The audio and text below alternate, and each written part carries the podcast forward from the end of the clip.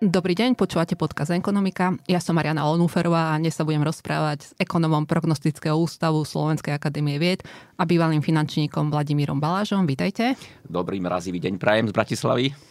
Rozprávať sa budeme o investovaní, tak hneď na úvod sa opýtam, je január ten správny čas na predsavzatie, že začneme investovať? Ja si myslím, že hoci ktorý mesiac a hoci ktorý deň v mesiaci je vhodný na také predstavzatie, že začnem si niekde ukladať peniaze.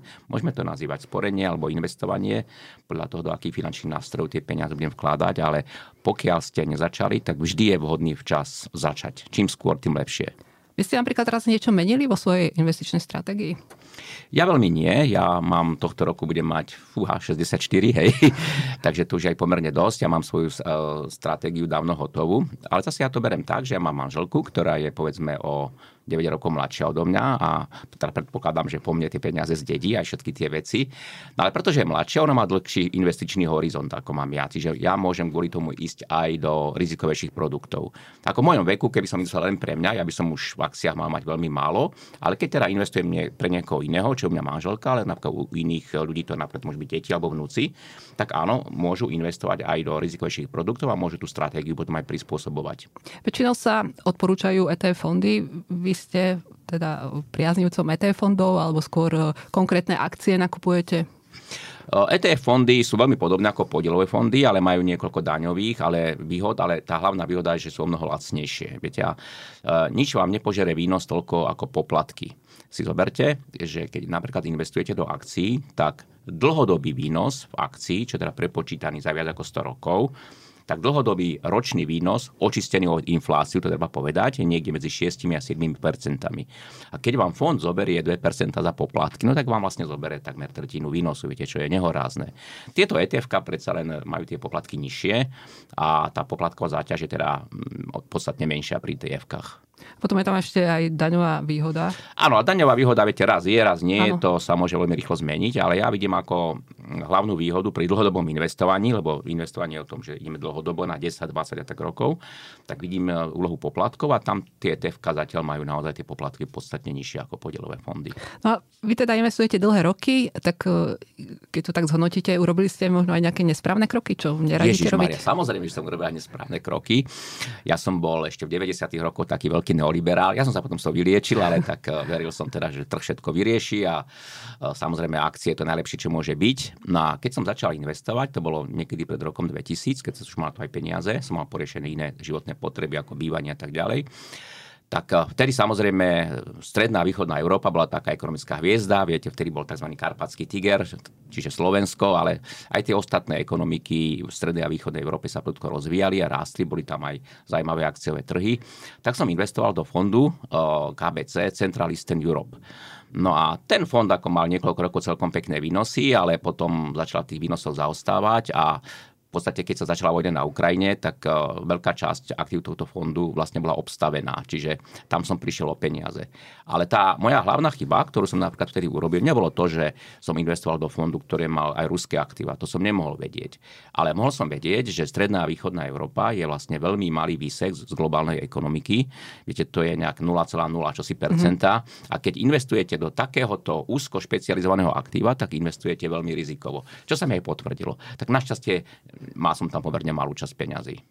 Dobre, tak zo sebe pri ešte tých ETF fondoch, čo, čo teda vy radíte, že podľa čo si vybrať ETF fond, alebo že aký si vybrať, že skôr zameraný na akože globálne akcie, aby teda čo najväčšiu časť možno vyspelého, vyspelých krajín pokryl, alebo a toto by malo tvoriť teda hlavnú časť e, investičného portfólia a možno k tomu nejaké rozvíjajúce trhy, alebo jak sa na to pozeráte?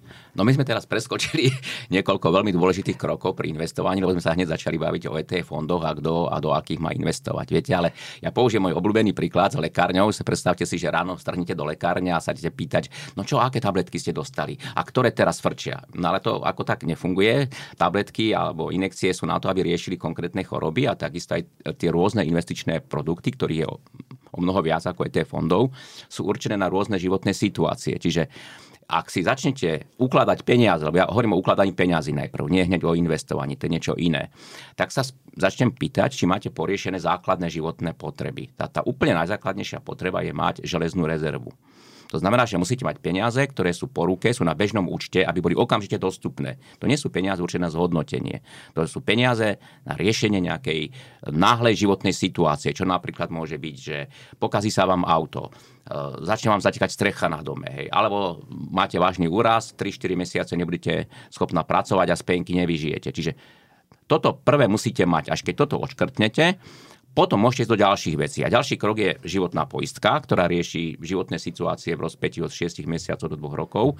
A keď aj toto máte poriešené, potom môžete ísť do investovania. Čiže vy tú životnú poistku odporúčate každému, alebo, alebo niektorí hovoria skôr o tom, že, že niekomu, kto tu, na kom je finančne tá rodina závislá. Že ten by mal mať životnú poistku. Jednoznačne. Je napríklad veľká hlúposť, keď poistíte deti. Však deťom sa v princípe jednak nemá veľmi čo stáť, ale keby sa aj stalo, deti nezarábajú peniaze. Je to živiteľ rodiny a keď ten, ten zomre alebo príde o peniaze, tak potom celá rodina tým trpí. Čiže vy naozaj musíte poistiť, finančne zabezpečiť tú rodinu v prípade, že by ten, kto nosí peniaze, že by buď zomrel, alebo bol, bol by neschopný pracovať.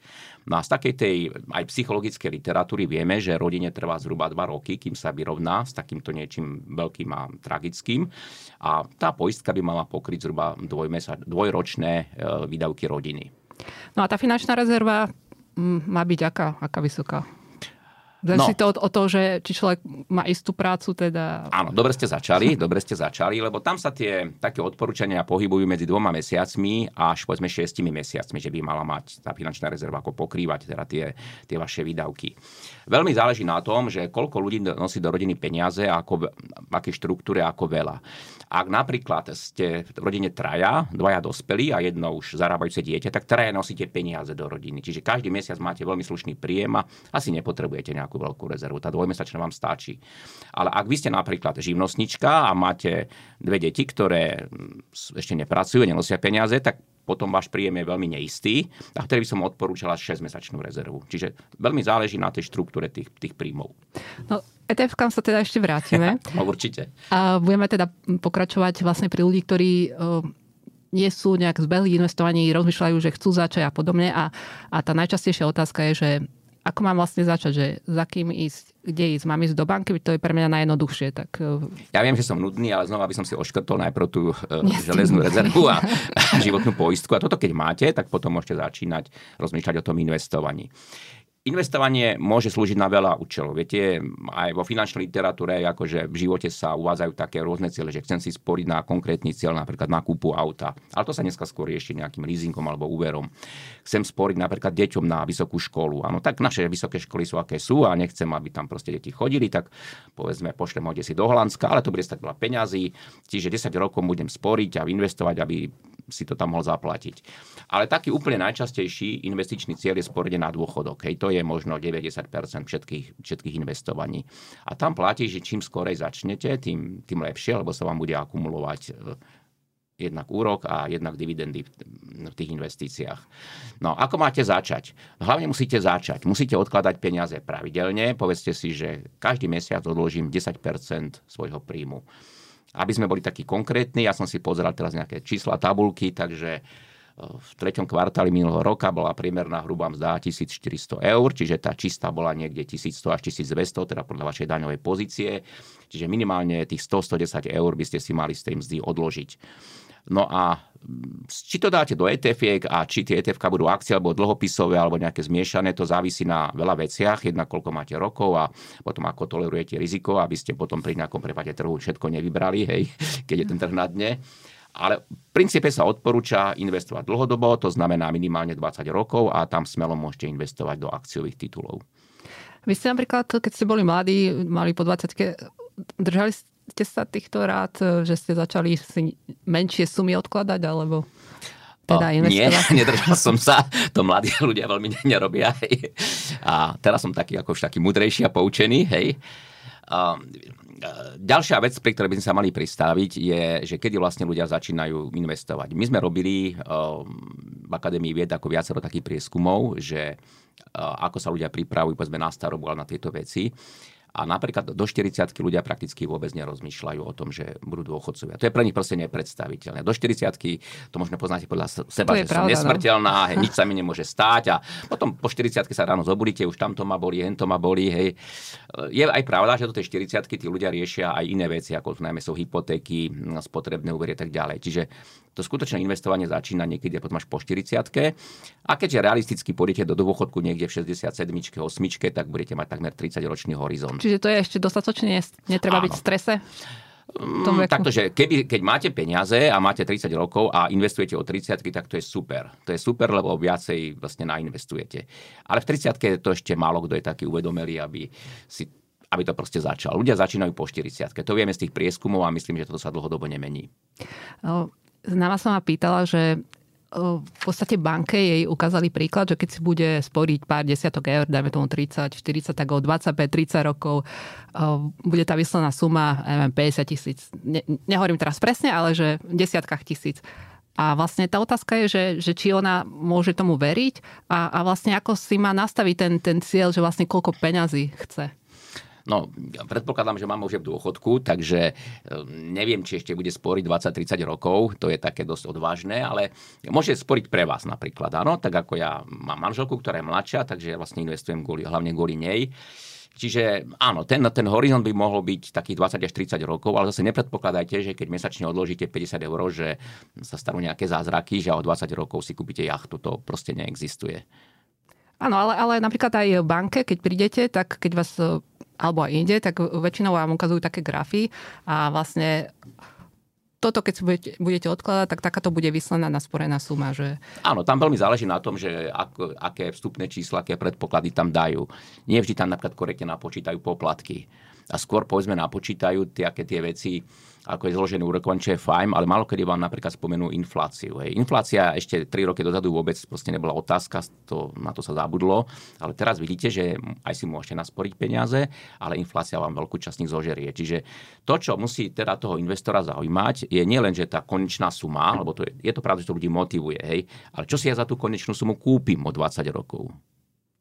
A okay. tam Čiže to... treba sa hneď pýtať, že dobre, že tá suma je, ja neviem, v dnešných cenách, alebo, alebo... No to vám asi málo ktorý bankár povie. Ako teraz nechcem tvrdiť, že tí finanční poriadci v bankách sú finančne negramotní, ale povedzme, nie všetci sú na dostatočnej výške. Lebo chodil som prednášať aj pre banky a stretol som sa aj s veľmi mm, finančne gramotnými ľuďmi, aj povedzme aj menej takými gramotnými. A bežný investor by mal vedieť také jednoduché základné pravidlá. My sme v začiatku tohto rozhovoru hovorili, že priemerný ročný výnos akcií po odrátaní inflácie je asi 6 mhm. okay. Čiže nech si, dajte si spraviť projekciu, aký bude ten výnos pri a tá celková suma pri úrovni 6% ročne. A to vám potom dá takú nejakú predstavu, že čo si za tie peniaze kúpite v dnešných cenách. Dobre, či, čiže to je tá základná informácia, že 6% a Áno. vlastne koľko to bude o 20-30 rokov. Áno, v dnešných cenách. To je veľmi dôležité. Cenách, To je veľmi dôležité. Uh, OK, a potom je to ďalšie odporúčanie, čo ste spomenuli, že aspoň tých 10% si treba. Áno, áno, určite by ste si mali odpočítať 10% z platu. Uh, niektorí vlastne možno začínajú teraz investovať a e, trhy sú dosť vysoko, že, že vlastne, však S&P sa v Lani priblížil k svojim historickým maximám napríklad Áno. a podobne. Uh, tak ako majú vlastne tí ľudia uvažovať? Že, že majú ešte počkať, kým e, bude nejaká korekcia, kým trhy trošku padnú, alebo ako, kedy vlastne vstúpiť e, na ten trh? Či, ja neviem, január je dobrý čas na No keď na investujem na 30 rokov, tak peniaze vyberem v roku 2054, áno. Čiže vôbec ma nemusí zaujímať, čo sa deje dnes a čo sa bude diať povedzme o 6 mesiacov. Ja investujem každý mesiac. Určite za tých 30 rokov sa dočkam niekoľkých byčích trhov, keď akcie strašne vyletia a dočkam sa niekoľkých krachov. Ja napríklad som osobne začal investovať povedzme v polovičke 90. rokov a zažil som krachy teda v roku 2001, 2008 a potom aj také tie menšie a ten aj ten posledný. Hej. Ten prvý krach mnou úplne akože otriasol, musím povedať. Hej, som nepredpokladal, že ja môžem prísť o tretinu peňazí behom mm. pár týždňov, tak sa stalo. Ale bol som trpezlivý a sa mi to vrátilo. Hej. Čiže to je naozaj beh na dlhé trate a to, čo sa dnes, dnes to absolútne nie je pri investovaní dôležité. Čiže boli ste trpezliví, ďalej ste tam pravidelne áno, doinvestovali, áno, áno. dávali nejaké peniaze a... Ja som investoval skôr tak, keď som mal nejakú väčšiu sumu, čo je v princípe nesprávne, ale tak to bolo, hej. Uh, má zmysel uvažovať aj tak, že, že teraz padli akcie nejakej veľkej firmy celosvetovej, lebo sa niečo udialo, tak to rýchlo nakúpim? No to je jedna z najhorších chyb, čo môžete urobiť, sa sústredíte na nejakú konkrétnu firmu, lebo vy sa potom snažíte predpovať budúcnosť, že teraz frčí umelá inteligencia, áno, a to o 30 rokov bude absolútnym kráľom tých finančných trhov. Vy nemôžete predať budúcnosť, to je v princípe nemožné. Jediné, čo môžete, je dobre diverzifikovať. To znamená, že kúpite si fond, ktorý investuje do svetových akcií a je diverzifikovaný napriek, naprieč krajinami a odvetviami on, nezabudajte, že tie indexy, oni sa časom akože obnovujú, ich zloženie sa mení a keď je taká tá výmena odvetví, že postupne odchádzajú nejaké rafinérie a teda prichádzajú povedzme do tých indexov firmy zameranú na AI, tak a to sa tých indexoch prejaví. Čiže toto vás vôbec nemusí zaujímať.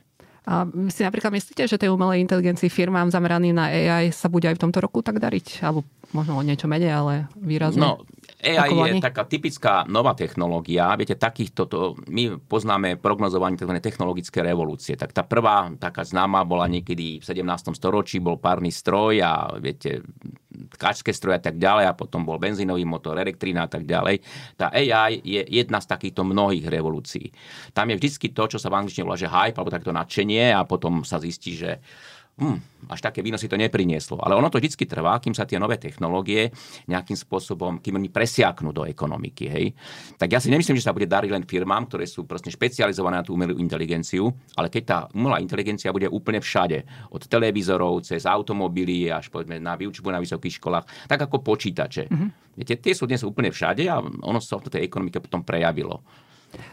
Dobre, či, čiže znamená to, že sa bude dariť aj iným odvetviam? Určite áno, lebo tá umelá inteligencia sama o sebe nemá zmysel, pokiaľ ju neoplatníte v reálnej ekonomike. No a ja sa opäť ešte vrátim k tým etf keď e, niekto teraz chce investovať, nakúpiť niečo, tak e, jednak či je vhodný čas, keďže to sme sa bavili, vždy je vhodný čas, Dobre, hoci kedy. Čiže na toto sme, sme si odpovedali.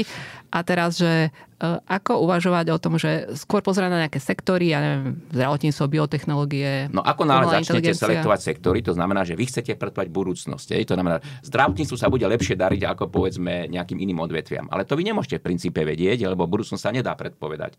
Čiže najlepšie, čo môže bežný investor urobiť, je kúpiť si fond. Ja teraz nechcem odporúčať index MSCI World alebo nejaký, ale nejaký taký podobný si kúpte, ktorý je proste naprieč krajinami, naprieč odvetviami a tam všetky tie trendy sa v tom indexe časom zapracujú, ako sa tam budú vymieňať tie firmy. Čiže pri dlhodobom investovaní... Áno, to vás nemá čo zaujímať, pokiaľ ozaj nechcete byť nejaký špecializovaný broker na nejaký trh, čo myslím si, že väčšina našich čitateľov nie je. Dobre, americké úrady súhlasili so spustením 11 spotových bitcoinových fondov ETF, tak čo, čo, čo na to hovoríte? Viete, okolo Bitcoinu sú samozrejme veľké kon- kontroverzie. Uh, väčšina ekonomov, ale aj povedzme finančníkov vám povie, že uh, krypto, kryptomeny nie sú investícia. A je na to jeden veľký dôvod. Hej. Investícia má dve zložky. Má kapitálový výnos a má e, výnos, ktorý ako negeneruje príjem. Príklad. Akcia prináša kapitálový výnos, pretože sa zhodnú, ako je cena sa mení, ale takisto prináša dividendu. Tá dividenda sa akumuluje. Takisto dlhopis prináša úrok, ten sa akumuluje. Keď si zoberiete, že okolko narastie hodnota za 30 rokov pri akciovom indexe, tak to je 4-5 násobne, ale väčšina z toho narastu nie je kvôli narastu ceny, ale kvôli akumulácii toho príjmu. Podobne ako byt. Byt vám prináša nielen zmenu ceny, že môžete na tom zarobiť pri predaji, ale prináša vám nájom a ten môžete akumulovať. No a Bitcoin a všetky kryptomeny, oni neprinášajú, neprinášajú príjem. To je len špekulácia na zmenu ceny. Mm-hmm. Čiže je to vyslovene špekulatívny nástroj, niečo ako zlato, alebo kúpite nejakú komoditu, že ropa, kakao, hej, tam nemáte pravidelný príjem v podobe dividendy alebo úroku alebo nájmu. Proste to len špekulujete, že bude to stať toľko alebo, alebo hento, hento koľko. A môžete na tom veľmi dobre zarobiť a takisto na tom môžete prerobiť aj gáte. Čiže toto by som vôbec neodporúčal obyčajným ľuďom. Alebo takto, keď sa chcú hrať, nech si tam dajú 300 eur a nech uvidia, čo to spraví. A potom ich to prejde väčšinou. Uh, ak teda vlastne budú tie bitcoinové ETF fondy, znamená to, že aj tie kryptomeny už dostanú takú väčšiu váhu? Dáva to No, ako som povedal, akože kryptomeny nie sú aktívom pre bežných ľudí. Ja som videl také prieskumy. Jeden prieskum robila Americká centrálna banka, jeden robila Európska komisia. Tak v Amerike 10% domácností okúsilo nejakú kryptomenu a tuším v Európskej únii to bolo asi 7%, čo ma, čo samého ma prekvapilo. Mm-hmm. Viete, ale išlo o extrémne nízke čiastky. Viete, ľudia len skúšali. A je dobré, že skúšali. Takže áno, budú také fondy, tak ako sú fondy na komodity, sú fondy na ropu, sú fondy na kakao, sú fondy na zlato, tak áno, budú zrejme teda fondy na nejaké tie kryptomeny. Asi bude lepšie, keď to bude regulované, ako keby to nebolo regulované.